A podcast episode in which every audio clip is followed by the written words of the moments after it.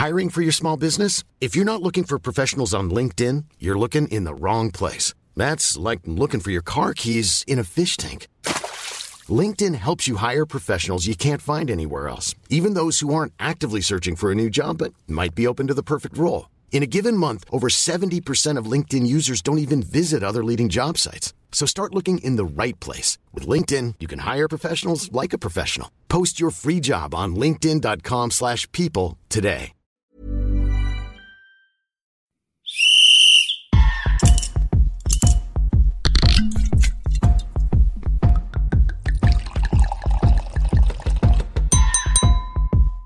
I think we've decanted for long enough. It's time to sit back and enjoy Two Sharp Reds with Mark Schwarzer and Ollie Gill.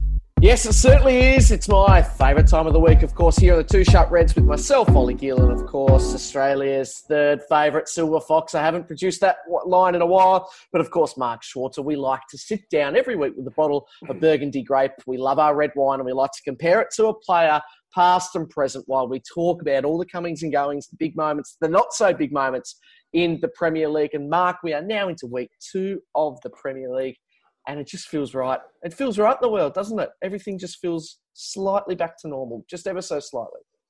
Yeah, you're right. I think in terms of saying ever so slightly, yeah. you're right. Um, it won't be truly back to normal until people are back in the stands, fans are back at games, and then we have a true atmosphere of what, what it's like to be at a football football ground.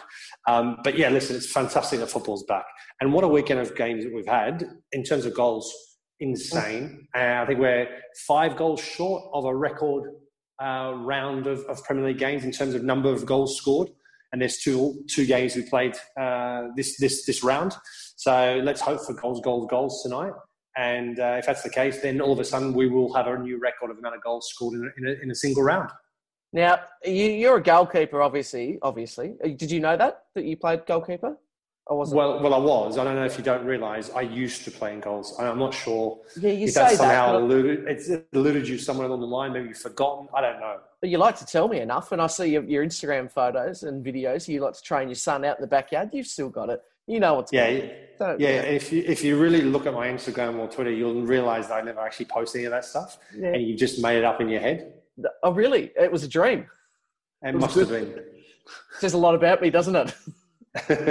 well, uh, let's not let's not even go there because that's that's another episode altogether. Yeah, I know, I know, I know. Hey, look, I totally agree with you about the fans in the stands. I've got a story that I cannot wait to tell you. I'm going to save it for a little bit later on. Uh, uh, but uh, I was at a game on the weekend and I sat next to a very special person. So I'm just going to hook that because if that doesn't hook people in, Mark, I don't know what will. Well, I mean, I suppose maybe you've got to do that a regular, as a regular thing each yeah. week. So now you've you put it out there, yeah, and now it's up to you to produce the goods because you you know you build it up like this, and the person that you actually mentioned doesn't doesn't fulfill that that that excitement, you know that that that uh, the will of the people, then I think that segment's dead and gone before okay. you even started. Okay, then. So just before I, you know, really decide if I'm going to say it, tell me an example of who would be a bit of a fizzer. Like, what's if I said, well, oh, if, I mean, listen, you know, for, for most of our listeners are based in Australia. So if you were to say, I was sitting next to Tim Cahill, yeah. I, I mean, I think people would be pretty excited about that, you know? Yeah. Um, if you're going to tell me the same story that I already know that you sat next to Slaven Bilic I'd be just like, well, okay, you know, that's, that's uh, all, oh, well, all well and done. There's the hooking seg- segment gone right. well, we'll get to that shortly. Let's tick the wine boxes off. Uh, Mark, I've gone a little bit rogue today. I'm having a wine uh, from a region that I didn't even know created red wines, and I had it because I saw it and I thought, right, I'm having this, but mainly so you can tell me maybe a little bit about it, hopefully. I'm having the Blütengarten German Pinot Noir from, I want to say it's pronounced the Plavs, P F a L Z. Plavs. The Plavs. How would you even? Plavs. Yeah, yeah, yeah. The Plavs region. Now, uh, have you ever had a red wine from Germany? I no, I haven't actually had a red wine from Germany. I've had a, a really nice Pinot Noir from Austria, but okay. not from Germany. Normally, I mean, it would Germany. What's most uh, associated are their Rieslings. Right. So they're they're white they're white uh, sparkling wines um, that's been traditionally associated with the with Germany. But there's no doubt in my mind that yeah, they'll be producing red wine as well. There you go. So I'm thoroughly looking forward to getting stuck into that one. What one have you gone for? Um, yeah, standard. I'm going for a Spanish wine, of course. Yeah, sure. Um, Wait, wait, it's- it's way a- to branch out. Exactly, but it's you know it's, it's one that I've I've had in the, uh, a number of times uh, over the years, and and again it's another wine that never disappoints. It's a Campo Viejo Reserva 2015. Mm, okay. And any hints, tips, tricks of the trade to do with the wine? Um, well, you know, again, it's it's like most Riojas. Uh, you know, it's it's that that full-bodied, uh, very very kind of uh, meaty, tasty wine. You know, that, that's again right up your your uh, your street again. Right in my host house. Yeah. It is. a second second episode in a row. I've got to say that. You know, things are going well when I get to deploy that. Hey, Mark, we'll get to the wine very shortly when we have our halftime drinks. There's a very special another hook. This is a real theme of ours. There's actually something I want to bring up to do with Mikel Arteta and red, red wine. So I'll get to that uh, at our halftime drinks. But let's start with the early kickoff on Saturday's game. It was between Everton and West Bromwich Albion. Uh, Mark, I'm going to start with a big call, and you can say yes, no, maybe, and discuss. James Rodriguez will be PFA Player of the Year. Discuss. Uh, listen, if he stays fit, uh, there's a there's a chance. I, I think the thing that worries me about Everton, I think they're two injuries away from dropping back into mediocrity again. So if James Rodriguez and say Allan get injured, they're they're in for a very long season again. Um, and, and I think that that- that's why they're, they're still a little bit short in that regard. But if those guys can stay fit, then I think they're on the verge of, of, something, something potentially special. You know, maybe winning uh, winning some silverware, maybe knocking on the on the door of European places. And I think uh, the way they've started has been very, very exciting. If you're an if you're an Everton fan, you must be absolutely buzzing at this moment in time. Absolutely. Uh, in particular, though, his link up play uh, with Richarlison, Calvert Lewin, you just start to you look back and you go, oh, geez, something's uh, something seriously brewing here, which was really exciting. And he was also really stood up to the physicality of the Premier League because, of course, there was a bit of an odd moment though where he was punched. Yeah, um, he has, and I think that. I mean, listen, I think I'm thinking. You know, he's used to a bit of argy bargy. You know, growing up in Colombia, playing through the leagues there, coming over to Europe. Um, he's a playmaker. You know, those guys are always targeted, whether he's playing in Spain or whether he's in whether he's in France.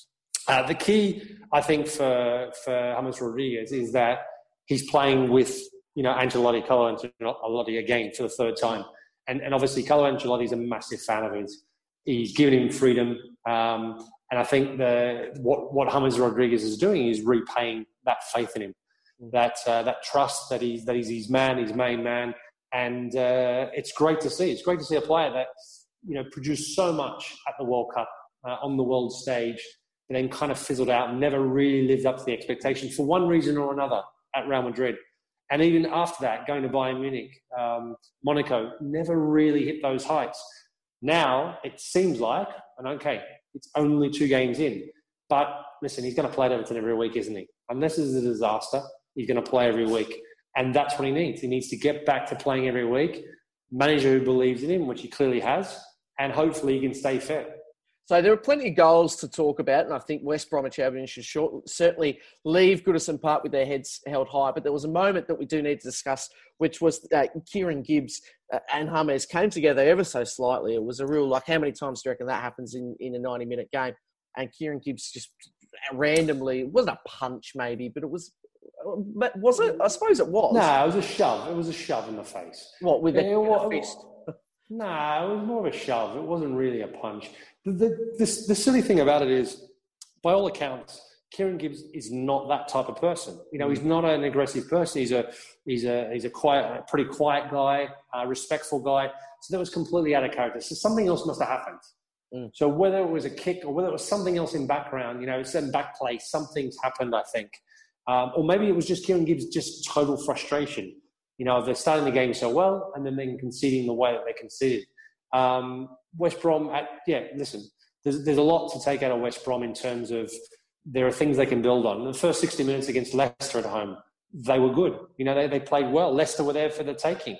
Um, the frustrating thing and the concerning thing is they just leak goals and they leak them too easily. Okay, you know, uh, Gibbs got sent off and it opened up the floodgates. Um, even though that, I mean, they still managed to get back into the game. They still found themselves 2 2, but they still ran out of legs in the end. You're playing against a team like Everton with a calibre of uh, James Rodriguez in their side, you know, one, one man down, you, are going to struggle. And then in the end, that's what happened to, to, to West Brom. Um, but, you know, there's a, there's a lot, there are elements to be taken out of it, but there's also a lot to be concerned about if you're a West Brom fan. And then, of course, didn't help that their manager, Slaven Bilic, was sent to the stands at half time and he got the best seat in the house next to the OG. Oh, did he really? I didn't realise. Sorry. I didn't, realise. Yeah. Oh, was that? See, I just thought, as an example, because you're at the game, didn't realise that that was going to be your uh, your big bombshell. Oh yeah, bombshell, the blonde bombshell over here. It was uh, it was and, interesting. And did you did you have a chat with him?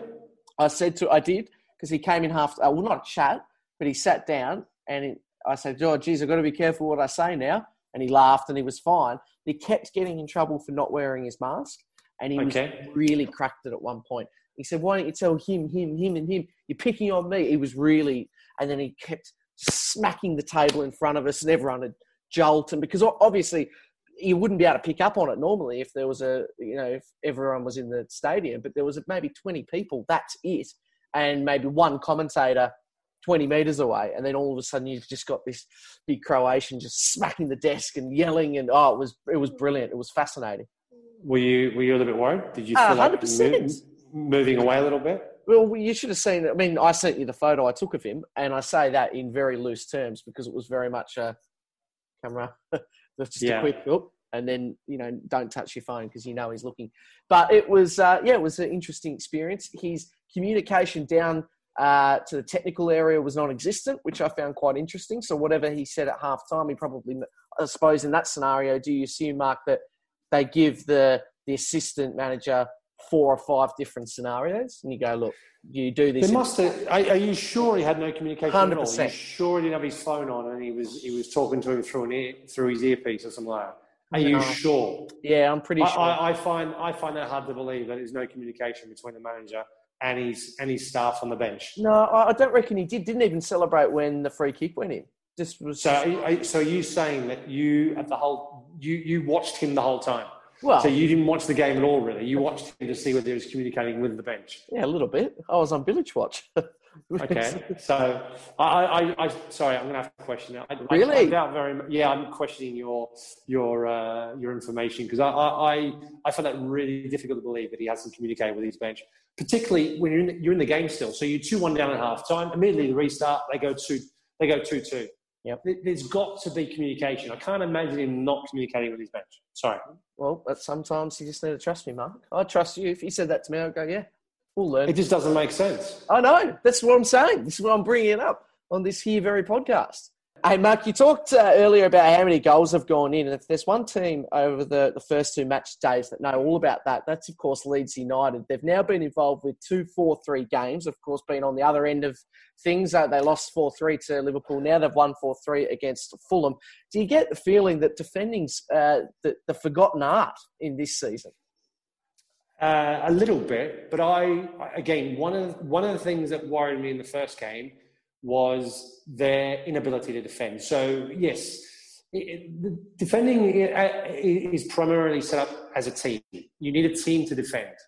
So, Leeds have very little interest in defending as a team. So, therefore, then you've got to have five, six players who are designated to really making sure they're on song.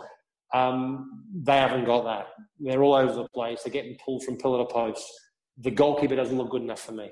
He looks very, very average. He, considered a couple of goals on the weekend against Fulham, which, you know, the, there was uh, one where he got lobbed over. He came out for the cross. He chased it, missed it massively. Um, I don't, I mean, he's an under 21 French international. He played the back end of last season. They made his move permanent. I think that's where they're going to potentially come unstuck. I think Leeds United have missed a trick in not being able to sign uh, your your your favourite player of all time, Martinez, and uh, I think they missed a massive trick there. Do you reckon? Do we know if they uh, approached? Because you would have thought, you know, Argentinian. How good's this? You know, I don't. I, I, I, don't know. There was. I didn't see anything in the press uh, in terms of more seriousness about. it. I think there was. There was maybe mentioned, um, but I think they made the decision relatively early that they were going to go with uh, their their current crop of keepers. What about from a Fulham perspective? You know, they've had two very different games now. The, I suppose the real positive thing out of this game is that they scored some goals, which they weren't able to do against Arsenal. Yeah, but yeah, I know what you're saying, but but Leeds did Leeds didn't make it easy for them. Like I said, no. the keeper made it easy for them as well. Um, almost gifted them goals.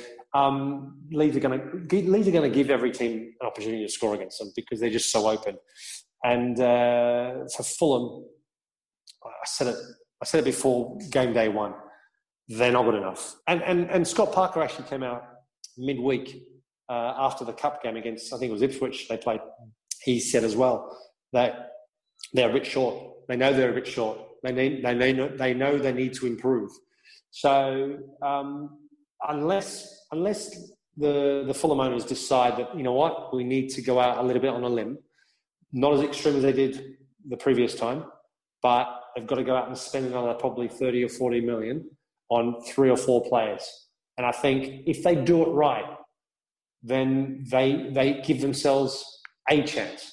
But that, that's the thing. That, that's the gamble, isn't it? If they go and spend an additional 30, 40, 50 million pounds, it only gives them a better chance. It doesn't give them any guarantees whatsoever. See, I, I think I think Fulham are probably at least six or seven players short. Right, because I was going to ask you if you could, if you had the, the choice to for Fulham to sign one person, who would you choose? No, it's not enough. It's really? not enough. Yeah, Fulham, Fulham need, for me, in my opinion, Fulham need another five or six players, like top quality players. I, I don't see, I don't see anyone in midfield who's, who's up to the level necessarily, or not that it's up to the level. Someone who's going to get them out of trouble. Like the example is Jack Grealish at Aston Villa. Oh, I was speaking to Gabby Agbonlahor during the week, and he was saying because I asked him the question. I said what do you what do you think? How important is Jack Grealish to Aston Villa? And he goes, he's the difference between Aston Villa staying up in the Premier League or going down. Mm. That's another reason why it was so important for Aston Villa to, to sign him on a long term deal, to not lose him, not to get 40, 50, 60, 70 million pounds for him, because he said it's going to cost them more if they get relegated. Mm. So that Fulham don't have that. Mitrovic, they don't have anyone. No, but Mitrovic is not going to keep him in the league. Mitrovic is going to score the odd, you know, he's going to score a couple of goals. Is he going to get double figures? Mm, maybe. He may get, I don't think he'll score more than 13 goals. All right. But that's not enough. You need more than, you know, if you've got, if your main striker is scoring, say, 13 goals, you need other players to, to chip in and score. And I mean, other players, you need four or five other players chipping in and scoring seven, eight, nine goals each. So then, if you were to compare what you're saying about Leeds, for example, how you believe that the, you know the goalkeeper situation is their biggest uh, or their weakest link. Do you well, not, not, not, necessarily just the goalkeeping position, not just the goalkeeping position, defensively. Defensive. So I think there are a couple okay. of centre halves and also goalkeeper short. So then, for Fulham's point of view, is there a problem area, or do you think across the board, sort of blanket term, they're just their level isn't good enough? Well, the example is this uh, I would use is that, you know, I think they've signed a really good goalkeeper, Fulham, Areola. I think he's a really, really good goalkeeper. But even he on the weekend couldn't do much to prevent the goals from going in. Um, because if you're that exposed, and every time he was very exposed, uh, if you're time time left exposed, there's only, you know, the odd games he's going to win the games for Fulham. He's going to, he's going to win them a point. He's going to keep the score down from 5 0 down to 2 0 or 1 0. But and he may win the odd game for you. You know, three, maybe two or three games this season, four games. Maybe if he has an unbelievable season, he may, he may win you five or six games. That's still not enough to keep you up because he hasn't got enough other players around that are going to win them games. Hmm. Um, and, and, and that's, that's the, the, the, disappointment thing for me is that even as a team, Fulham, it's like teams get promoted and they look as a team, they look formidable. They look um, really tough to break down. Every player lifts themselves to the other level, to the next level. Leeds United are a bit like that. I, I have infinite more confidence in Leeds United staying up in the Premier League than I have in Fulham. So let's move on then from talking about uh, uh, teams with a lack of confidence. One side in particular that's desperately lacking that, and I can think of one man in particular that we do need to, of course, talk about. But uh, Man United, they, they seriously struggled against Crystal Palace. They lost that one 3 1. Uh, Zaha was uh, unbelievable again. He was uh, really exciting. Eze made an appearance at the end with a few little nice little runs. But the moment we need to discuss in particular, Mark, is your thoughts on uh, the penalty decision. So, as we know, it was a pretty clear cut uh, penalty. Jordan Ayew takes it. It was a shocking penalty. De Gea saves it, but it was recalled maybe 90 seconds after. Would you say? Why was it? Why was it a shocking penalty? Uh, it was. I felt it was. Some people say that it, it, he wanted to look cool, right? So you wanted to have a bit of flair about it. I just thought it looked a bit lazy. It looks like he he passed it. Passed it right so, to De Gea. So if he steps up yep. and he does exactly the same thing and De Gea goes early and dives the other way, what do you say then? Yeah, but he didn't. No, no, no. What do you say then? Oh, okay. So what would you say about Jorginho? Because he obviously had a penalty saved, and that's his that's his thing. He loves doing. Really, that. they're really good saves. Yeah. Okay. Both of them. Both of them are really good saves. Even though De, De Gea cheated because he was off his line. Oh my god, he, he was like millimeters off his line. It's, that I feel for him. You know what? I, have given De Gea, you know, I've criticised De Gea a lot over the last last season or so, um, and I, and I think. I, I think most of the time, I think most of the time, if not all the time, justifiable. Um, but I feel for him because he makes a really, really good save, and it's millimeters. And the thing is, right? This goes back to the offside rule you put the, the line down.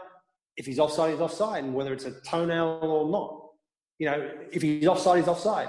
And unfortunately for the goalkeepers, it's exactly the same. So he's, if he's over the line, if it's a millimetre, he's over the line. And I, but I feel for him because it's to save a penalty is so difficult. Mm. Let alone now, even more restrictions on a goalkeeper. But that's the way it is, and they're the rules, and you've got to go by it. And now goalkeepers have to come up with a strategy, with with an idea now, with a strategy and work on it to make sure they stay on their line. How many times do you reckon you're off your line when saving? Oh, never. Never. no, never happened. That's yeah. interesting to look back and look at every penalty you Mate, saved and go, right. Oh, look back at pretty much every single penalty that's ever been saved. There'd be overwhelming statistic to state, I believe, that every one of those, not every one of them, but a high, high percentage of them would have been off their line. If the current rules were in place, high, high percentage of them would, would have all been made to be retaken. So I'll throw an idea out there for you. Tell me if you like the, the idea of this. I, I've been really thinking about it after what happened with De Gea. I quite like the idea from the goal line, say a foot. You go a foot out, and there's another line, and then it's very, you know, subtle so it doesn't look. Yeah, and but whether, you know, that's like you stay in, place. yeah, yeah, you like you stay in a box area. There's like yeah. a, there's a box area that you're allowed to stay in. Yeah, thoughts on that? There's there's an argument. I, I, I listen. The the the argument I would have is that in an offside rule, you're you're staying you're on a line, imaginary line, whereas a goalkeeper's on a fixed line. You're right. So for any sort of momentum, you've got to gain your momentum from a standing position. Hmm. You know, you, you, yeah, you can go sideways, but you can't use your momentum going forward unless you even even standing behind the goal line. You're not permitted to because you're supposed to stay on your line. Mm. So you've got no way of gaining any momentum other than a sideward uh, wood, wood movements to stay on your line. So I think it restricts the goalkeeper far more than just the fact he has to stay on his line. So yeah, I, I, I would be a fan of saying, okay, you know what? There is now, you've got uh, whatever it is, whether it's a 10 centimeter box area, 15 centimeter box area, or rectangular area in front of the goal line, and that's the box you're allowed to stay in. Do you, do you really think that, say, 10 centimetres, I've never saved a penalty. So, would you say that if you had an extra 10 centimetres to propel yourself and have a bit of momentum, that would make a difference? De Gea's goal, De Gea's save would have stood but not in terms of um, legally. Like, well, okay, that would have that would have that would stick. But if you were offered to have just a little bit more momentum in your efforts to try and save a penalty, do you think you'd save more, or would it just give you the option to just you know stay within that area? Well, no, I think you, I think you would save more under the current rules. You'd save more because the current rules state that you have to stay on the line, and now they're checking them and they're using VR to check it. um, there are going to be far more go- uh, penalty saves are going to be ruled out. Absolutely. So yes, so having that box would would actually increase numbers of saves. The problem with it is they don't want that. What they want is more goals. Won't be long. Back to Ollie and Mark in just 15 seconds. If you enjoy Two Sharp Reds, though, make sure you search Gegen Pod wherever you get your podcasts. David Weiner is joined by thousands of games of experience both on and off the field. It's a great listen. G E G E N P O D, the Gegen Pod. Okay, back to Two Sharp Reds. Halftime drinks here on the two sharp reds. Uh, of the, I, I, don't normally I would actually say I'm thoroughly enjoying my wine, but I don't know about the Blutengarten, the first ever uh, German Pinot I've ever had. It's it's does the job. It's it's nice. Uh, but I just think that it just you know if it's if it says German and it's a drink, I'm you know I'm having a nice wheat beer as far as I'm concerned. Yeah, but the other thing is as well, it's a Pinot, and you know you you, you struggle with Pinots anyway. You need yeah. something more full, full bodied. You know, yeah. you, like yourself, full bodied. Yeah. Well, it does say. It does say. I'm just going to pretend I didn't hear it. Uh, I'm looking down, ignoring you. Uh, this uh, medium-bodied red is made by Pinot Noir grapes from the Plevs uh, region. Rich fruit berries, flavors accompanied by a soft, velvety texture, and elegant, dry finish. So no, it is it is nice, but it's just probably won't win any awards. That's probably all I'd have to say from my end, Mark. Well, see, okay, um, I'm sorry to hear that, mate. I'm, I, you know, I can't really vouch for all the time, but uh, I have to say you would really enjoy this red wine that I'm having now. Um, it's bright, it's deep, uh, has complex aromas. Uh, there's a great balance between fruit and the clean nuances coming from the wood: clove, pepper, vanilla, coconut. The nose is further enriched by the aromas that develop during bottle aging. Smooth and balanced on the palate with a full, elegant feel and a long, lingering finish. Oh, I like That's you. Oh. See, that, that last bit there, yeah. elegant feel and a long, lingering finish, that's you all day long, isn't it? Yeah, that's brilliant. That is, yeah. Save me, save me, a, I was going to say save me a glass, but I'd be very surprised if I'm Sandra, and I'm just the professional your small business was looking for. But you didn't hire me because you didn't use LinkedIn jobs. LinkedIn has professionals you can't find anywhere else, including those who aren't actively looking for a new job but might be open to the perfect role, like me. In a given month, over 70% of LinkedIn users don't visit other leading job sites. So if you're not looking on LinkedIn, you'll miss out on great candidates like Sandra. Start hiring professionals like a professional. Post your free job on linkedin.com/people today you, managed to get a glass on a flight back to England, leave it there, quarantining for two weeks, and then give me a glass. Yeah, but, well, no, but I'm, I'm not flying, so I'm driving. So yeah, I could probably okay. put it in the uh, in the drinks holder and, and leave it there. The only thing is, it may be evaporated by the time I get there. Oh, evaporated. Is that what you call it these days?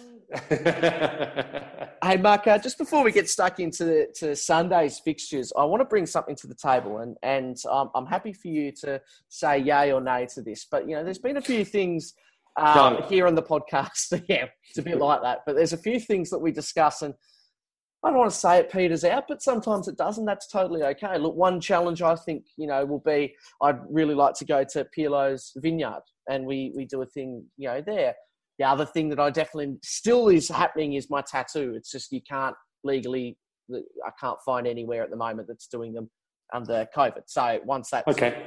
lightens up, then then it will be a lot easier. But I've got one challenge that I think is very doable, very okay. doable, and I and I, I, just need to talk about how we actually do this. But I noticed uh, during the week that uh, Arsenal now have a red wine partner and watch this video with Mikel Arteta in particular, and he's loving this wine. Santa Rita, it's called. I think we need to try and sit down and do an episode with Arteta, having a glass of Arsenal's wine partner, Santa Rita. Do you think we could? I reckon we could. Could we do it? I don't know. Oh, well, I mean, I think the best way of trying to trying to hit that one up is going through the wine angle. Yeah. So I, I, think you should use your uh, charming skills to get onto Santa Rita wines yeah. and to see if there's a possibility um, right. to, to hit them at that angle. Yeah. Um, and uh, if you come if you come unstuck, yeah. then uh, then we have to go on the avenue of hitting the club up directly. Yeah. Okay. Oh, yeah. You've never met him, have you? Yeah, yeah, I've saved his penalty. Oh, I tee it up and you smack it down. I like it. Yeah, yeah, three, Djokovic. three, three at the Emirates. Uh, to be fair, Okay. we're unlucky, unlucky not to win that game.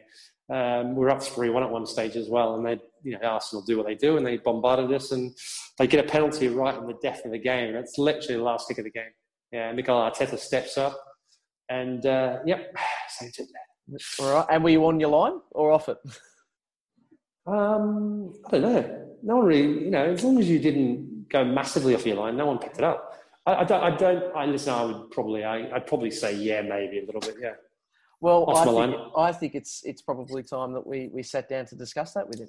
I- I yeah. think- have, have a discussion about the penalty save. Absolutely. I'll be up for that all day long. Let's do okay. So before before next week's episode, I'll attempt to go through Santa Rita. The, the only issue is though, it's the whole COVID thing, though, isn't it? I mean, how how much better would it be if I was sitting with him in person to actually? no, I think I think we do that. I, I would just like Yeah. confirmation that we could do it. But- At, do you know what I mean? at a later date. Yeah, I think Yeah. that that's that's the way we do it. We look to do it at a later date, whereby we can actually sit in person with him and and have that glass of red wine and and, chit chat.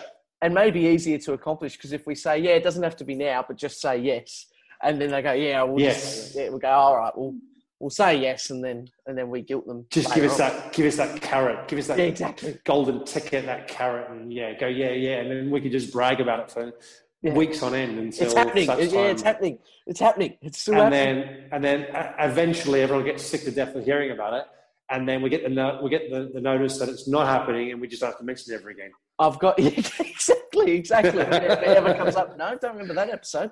No, Yeah, what are you talking think that- no, that happened. uh, so let's uh, let's crack on, but we'll stick with Arsenal.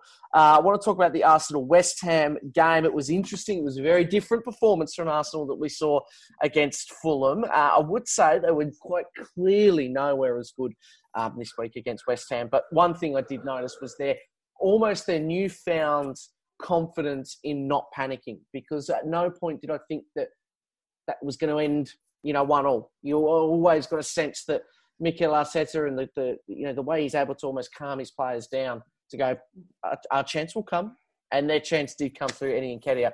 But was that one thing that you noticed from Arsenal? Clearly not as good, but they didn't panic.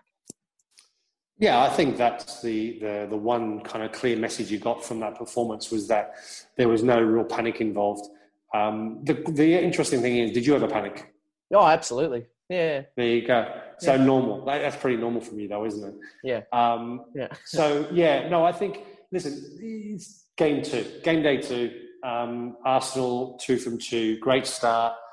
But again, as we've known with Arsenal in the past, they generally start the season really well, Mhm. and then they they fade away during the mid part of it, and then they come good towards the end. Let's see if Mikel Arteta can break that trend. You know, let's see if he can continue it and and see where Arsenal can go. I, again, I, I think defensively they're a little bit short. I, I, I think there are question marks still over defence. Um, let's wait and see when they get truly tested. Mhm. Um, when they come up against the, the biggest, the biggest challenges are going to be for Arsenal, not necessarily against the lesser teams, like against Fulham, against West Ham, because I think they've got enough quality the, these days to overcome those teams. The big, the big tests are going to be against the better teams, against the, the likes of a Man City, Man, you know, Man United, Chelsea, uh, Spurs, all these teams, Liverpool. That's when their big tests will come. Everton, even now. Interesting that you should say uh, you'll bring up the defence because normally I would agree with you, but of course Gabriel, man of the match, he was pretty good. Come on, he's played two games, right? And he got man of the match. Um, you know, he played well against Fulham, but against a Fulham team who were pretty toothless, got away with it right at the beginning of the game. And he's playing against the West Ham team. Yeah, okay, they're definitely more of a threat going forward than, than Fulham, no doubt about it. Um, but let's wait and see. You know, it's the pace of the, the Premier League. The, the physicality of it. Let's wait and see in a couple of weeks' time when he starts to feel a little bit tired, a little bit mentally fatigued, particularly around Christmas time. Let's see where he goes from there. West Ham's perspective, uh, they were better. They were they were decent. Um, but just did you think the one thing there? Okay, if you take one thing out of both sides, you've gone all right. Arsenal didn't panic, which is there. You know that's a really big thing for them. But from a negative side for West Ham is just uh, lacking creativity. Yeah, I mean that, that's that's been one of their issues for for a while now. Um, I mean, uh, Felipe Anderson, they had, and, and you thought that he was potentially going to be the solution. Um, hasn't really, pro- you know, progressed. Um, they've had a couple of players over the over the years that have kind of fit into those positions, but never really, never really taken that position uh, and, and, made it their own. Um, Halia, Halia is another player that, that, just needs to stay fit. Um, and, and then once he is fit to get some games under his belt and play regularly, I think he could be a big player for, for West Ham.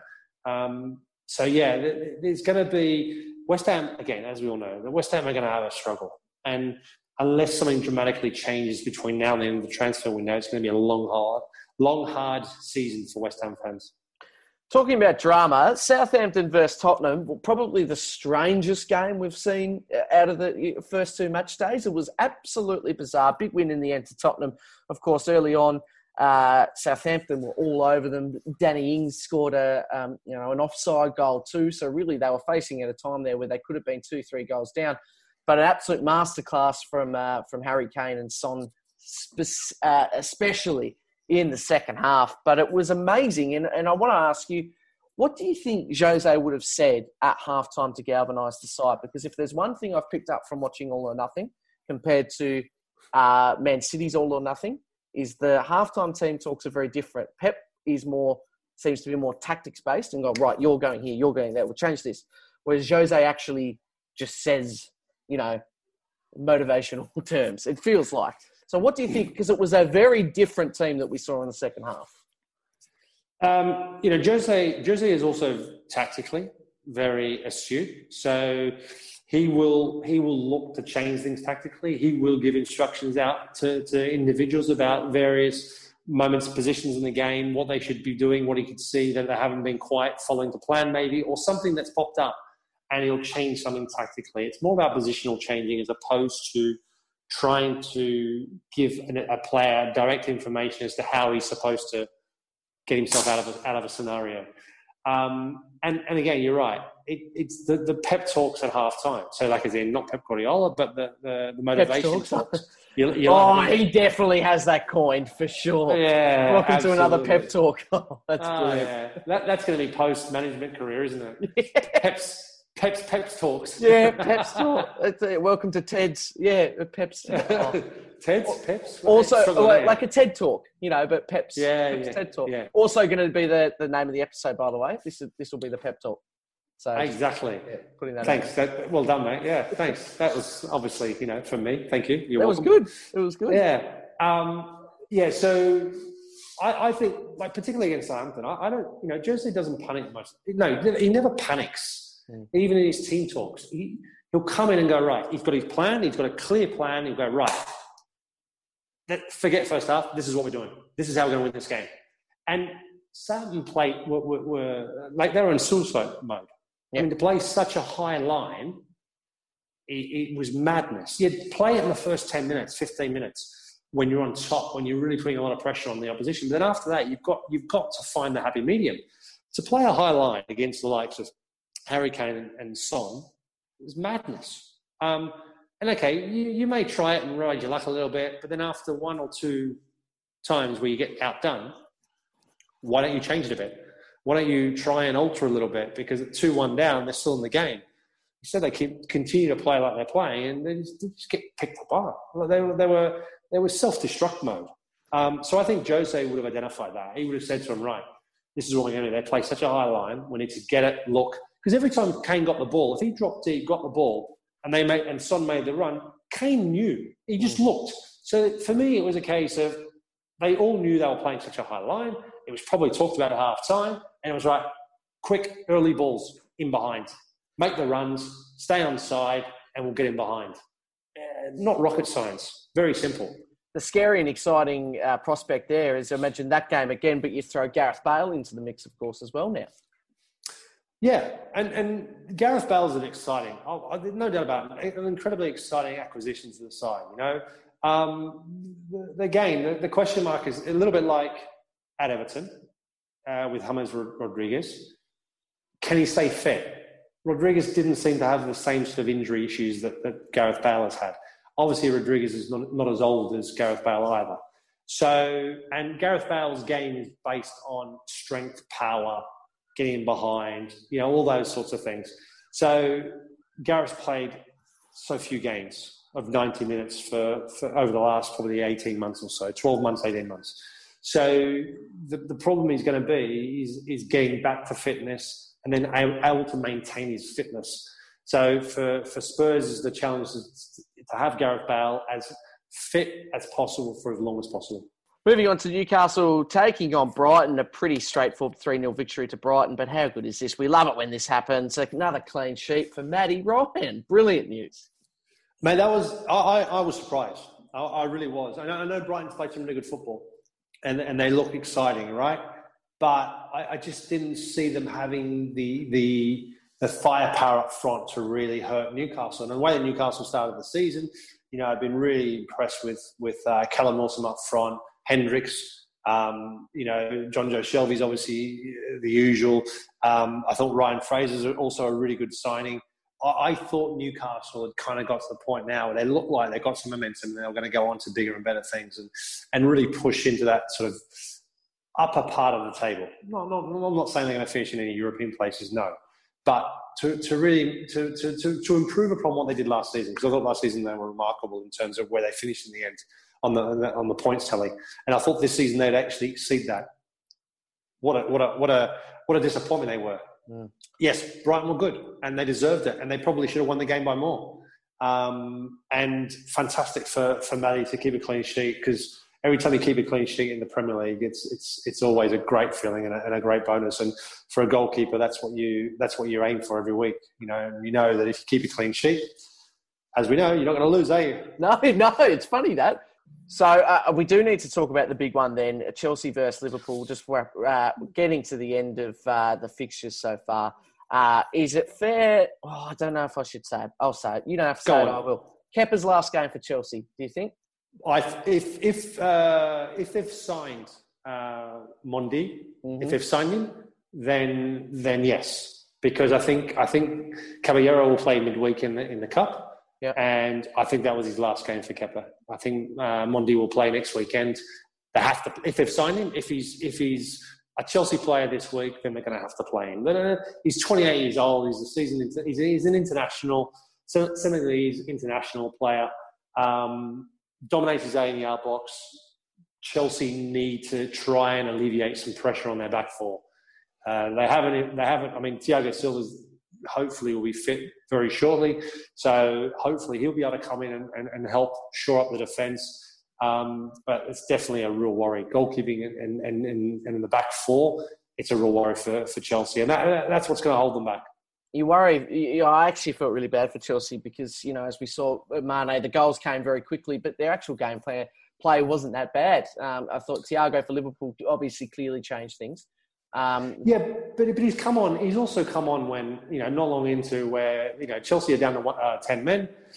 Liverpool have got all the possession, and mate, when, when when you've got an extra a man advantage, you've got a team like Liverpool who are so well organised, have played so well for, for what over two years now, and for someone like Thiago, who is a top top quality player, I, I think it's pretty easy for him to step in because he's got players making movement all over the pitch. Mm. And like I said, Thiago's got the quality. All he needs to do is just just play his game. And I think he's going to go to potentially another level being at Liverpool. So then, did you did you feel bad for Chelsea though, in in the sense that with that second goal, it's it's clearly one person's mistake. It kills the game, of course, for Chelsea, you know. And and I feel I also feel for Kepa because that that mistake in isolation, it's not a mistake that he makes regularly. He hasn't made the mistake with with the ball at his feet. Right. Uh, I, I, well, I can't remember the last. I'm not saying he hasn't made a mistake with the ball at his feet. I can't remember the last mistake. The, the biggest issue with Kepa has been the, the, the save to, uh, to shot ratio and how poor that's been, and and the, the, the actual goalkeeping element of, of his of his game. So the actual the, the, the down the basics, stopping the ball from going in the back of the net in terms of using your hands rather than your feet. Yep. And, and, and that's been, been very, very average uh, for Kepa. And so if you take in isolation the mistake with the ball at his foot, then I wouldn't be overly concerned. But the problem is, it's on top of everything else. Yeah. So therefore, it's kind of like it feels like it is the final nail in the coffin. And let's be honest, if Mendy signs this week, and say Kepa had not made that mistake against Liverpool, I still think he would have been out of the team. Mm. It just it just gives extra incentive, extra momentum, extra extra voice for them to make the change straight away. What's his level then, do you think? Where does he go? Because he obviously came at such a big price tag, assumes he wants to be in a Champions League club, but he's not, it doesn't play like he's borderline well, you, a championship. Yeah, but, yeah, but you can you can want to play. I mean, I wanted I wanted to play for Real Madrid, and I never did. Yeah. I mean, you can say you want to play for any team. You know, like, there's one thing wanting to play from, the other thing is reality. Are you good enough? Um, and and it's not to say that Kepa won't go on to be, become good enough it's just I don't think he's going to have that opportunity anymore at Chelsea. Mm. I think he's got to move on. I think you know when you've made that many mistakes, it's a bit it's a bit like you know when you, when you look at Mignolet at Liverpool. Yep. You know, and and, he went through a period of time where he played really well, then he made a few mistakes, cost some games, and then he went through a bit of a rough patch, came out of the team, goes back in again, and then plays really really well for probably seven or eight months and then makes a couple of mistakes and all of a sudden all the critics come out gets bombarded again once you get a reputation once you, you know you have to do so much to stop people from from actually jumping on the bandwagon very quickly i, I had it at middlesbrough as well that you, you're there for that long people forget a lot of the good stuff you do they only remember the, the bad stuff and the mistakes that you made so that memory becomes very, very clear to people. But the good stuff that you do fades away. And it's not until you leave and then things happen and you know you go off and you maybe go off and play well elsewhere that they start to realize actually what we had wasn't so bad. And finally, Mark, let's just get your thoughts on that game between Leicester and Burnley. It was a pretty straightforward win for the Foxes in the end. It was um, obviously a scare. They found themselves 1 0 down, and, and uh, Burnley Burnley, unfortunately for Sean Dyche, um, and he said it himself, you know, there were a couple of players short and they didn't, and it looked that way against Leicester. They, they weren't able to maintain the momentum. Um, and uh, Leicester have the ability. They have firepower. They have some top quality players in their in their side, um, and and they seem to have now gotten back into a rhythm, and they seem to have gotten the confidence back again. Um, and they, they seem to be a lot more uh, a lot more solid but let's be honest, they played West Brom and they played Burnley. Mm. There's going to be greater challenges ahead of them. What are you trying to say? What are you trying to say about those two sides? Well, they're nowhere near the level of, say, Liverpool, Manchester City. Fair enough. Even, even, I'll even put Arsenal in that. Yeah, put them in the mix. Why not? Yes. Oh, it's been a while since you've had a cheeky dig at me, so I like it. I like it a lot. Uh, Mark, that's uh, brought to the end of this episode of the Two Sharp Reds. Of course, we've got uh, tonight's fixture. When I'm talking about tonight, of course, we're based in England or in Europe. Uh, so uh, we've got two more games to go on match day two, uh, which I'm sure the Gegen Pod guys will be all over when it comes to their episode this week. But I mean, it's a bit boring because I know you've had your wine many times before, but have you enjoyed it this time? Has it lived up to expectation, or are you just so uh, used to it now? It's almost like drinking a bottle of water. Uh, bit of all of that, yeah. yeah. No, it's yeah, yeah. no, no. It ticks all the boxes, and it continuously ticks all the boxes. It is exactly what it what it says it is um, and it never never disappoints. It's, it's it's the same. It's the same taste. It's smooth. It's elegant. Um, it's that that full bodied uh, Rioja that you kind of if you like a Rioja, you'll love this one because it's just what you'd expect from a Rioja. Are you decantering your Riojas? Uh, I depends. Most of the time, no, because I can't wait to have a drink. Sure. Yeah. So you don't yeah. normally give it an opportunity. And over here in Spain, when the temperature is really, really hot, you actually put the, the Rioja in the fridge for a little bit and you yeah. get it at a nice cooler temperature. Otherwise, it's really tough to drink a, a, a bowl of Rioja that's at room temperature. And if your room temperature is like 30 degrees, it's not yeah. that enjoyable. Yeah, well, that's the the issue I found when I went away last week, and I, you know, went to, went to that vineyard. And I couldn't wait for a red, and then by the time you get up there, there's no way there's no way I could have a Shiraz right now. And you go for a Riesling. Oh, unbelievable. It was beautiful. it's like yeah. having a super duper.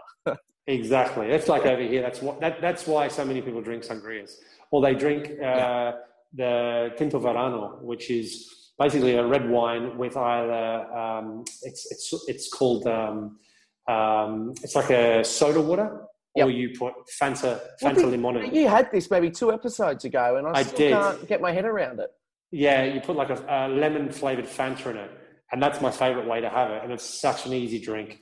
So it's it's like you can have it as strong or as weak as you like. Right. So I, I would suggest putting a half a half a glass of red wine, and then half, the other half you'd put say a, a, le- a lemon flavored Fanta in it, and it's so nice. And is there any sort of sort of stigma attached to like, like you would have a really nice whiskey and then cut it with a bit of coke? Like, is it? No, it's pretty normal over here. No, it's Yeah, pretty right. normal over here. Yeah, it's it's not it's not frowned upon. It's pretty not much expected that.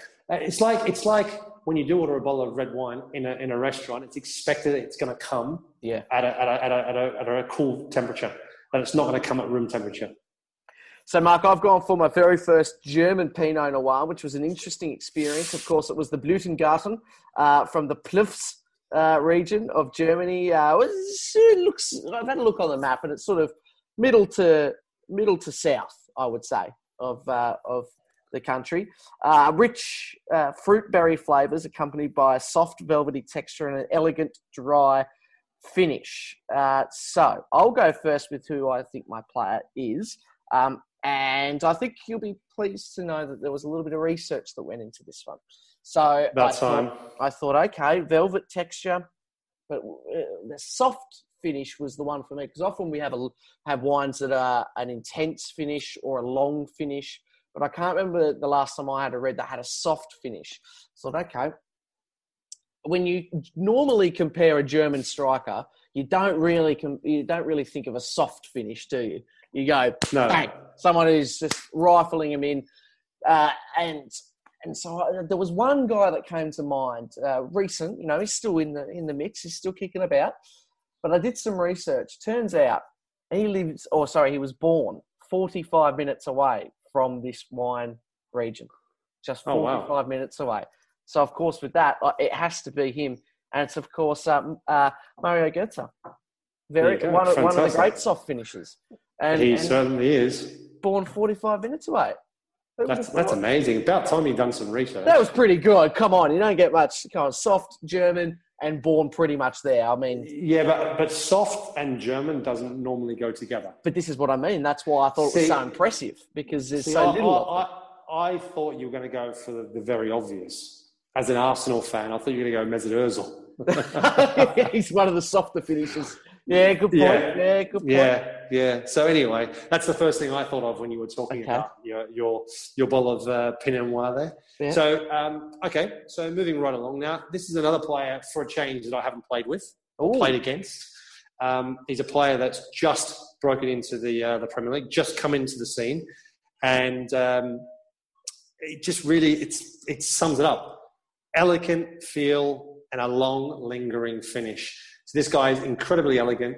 Uh, broke records already on the weekend. Uh, amount of passes in, in 45 minutes, and he's going to be there for a long, long time. And of course, it's Thiago. When did you play up against him? Where- I didn't play against him. I'm Oh, saying you- I didn't play against him, nor have I uh, Right, played right. with him. I thought you said you haven't played with him, but you have played against him. I thought, No, oh, neither, neither. Right. Okay, Mark, love your stuff. Absolutely adore it. Great episode, but you can do your, your little outro and then let's wrap things up here on the Two Shop Reds. Well, finally, we've come to an end. Finally? most people, Finally. Yeah, well, most people probably think. Yeah, about time these guys are finished chatting about football and really just about nothing at all. So um, I hope you enjoyed our little chit chat. Um, and most importantly, we certainly enjoyed our red wine.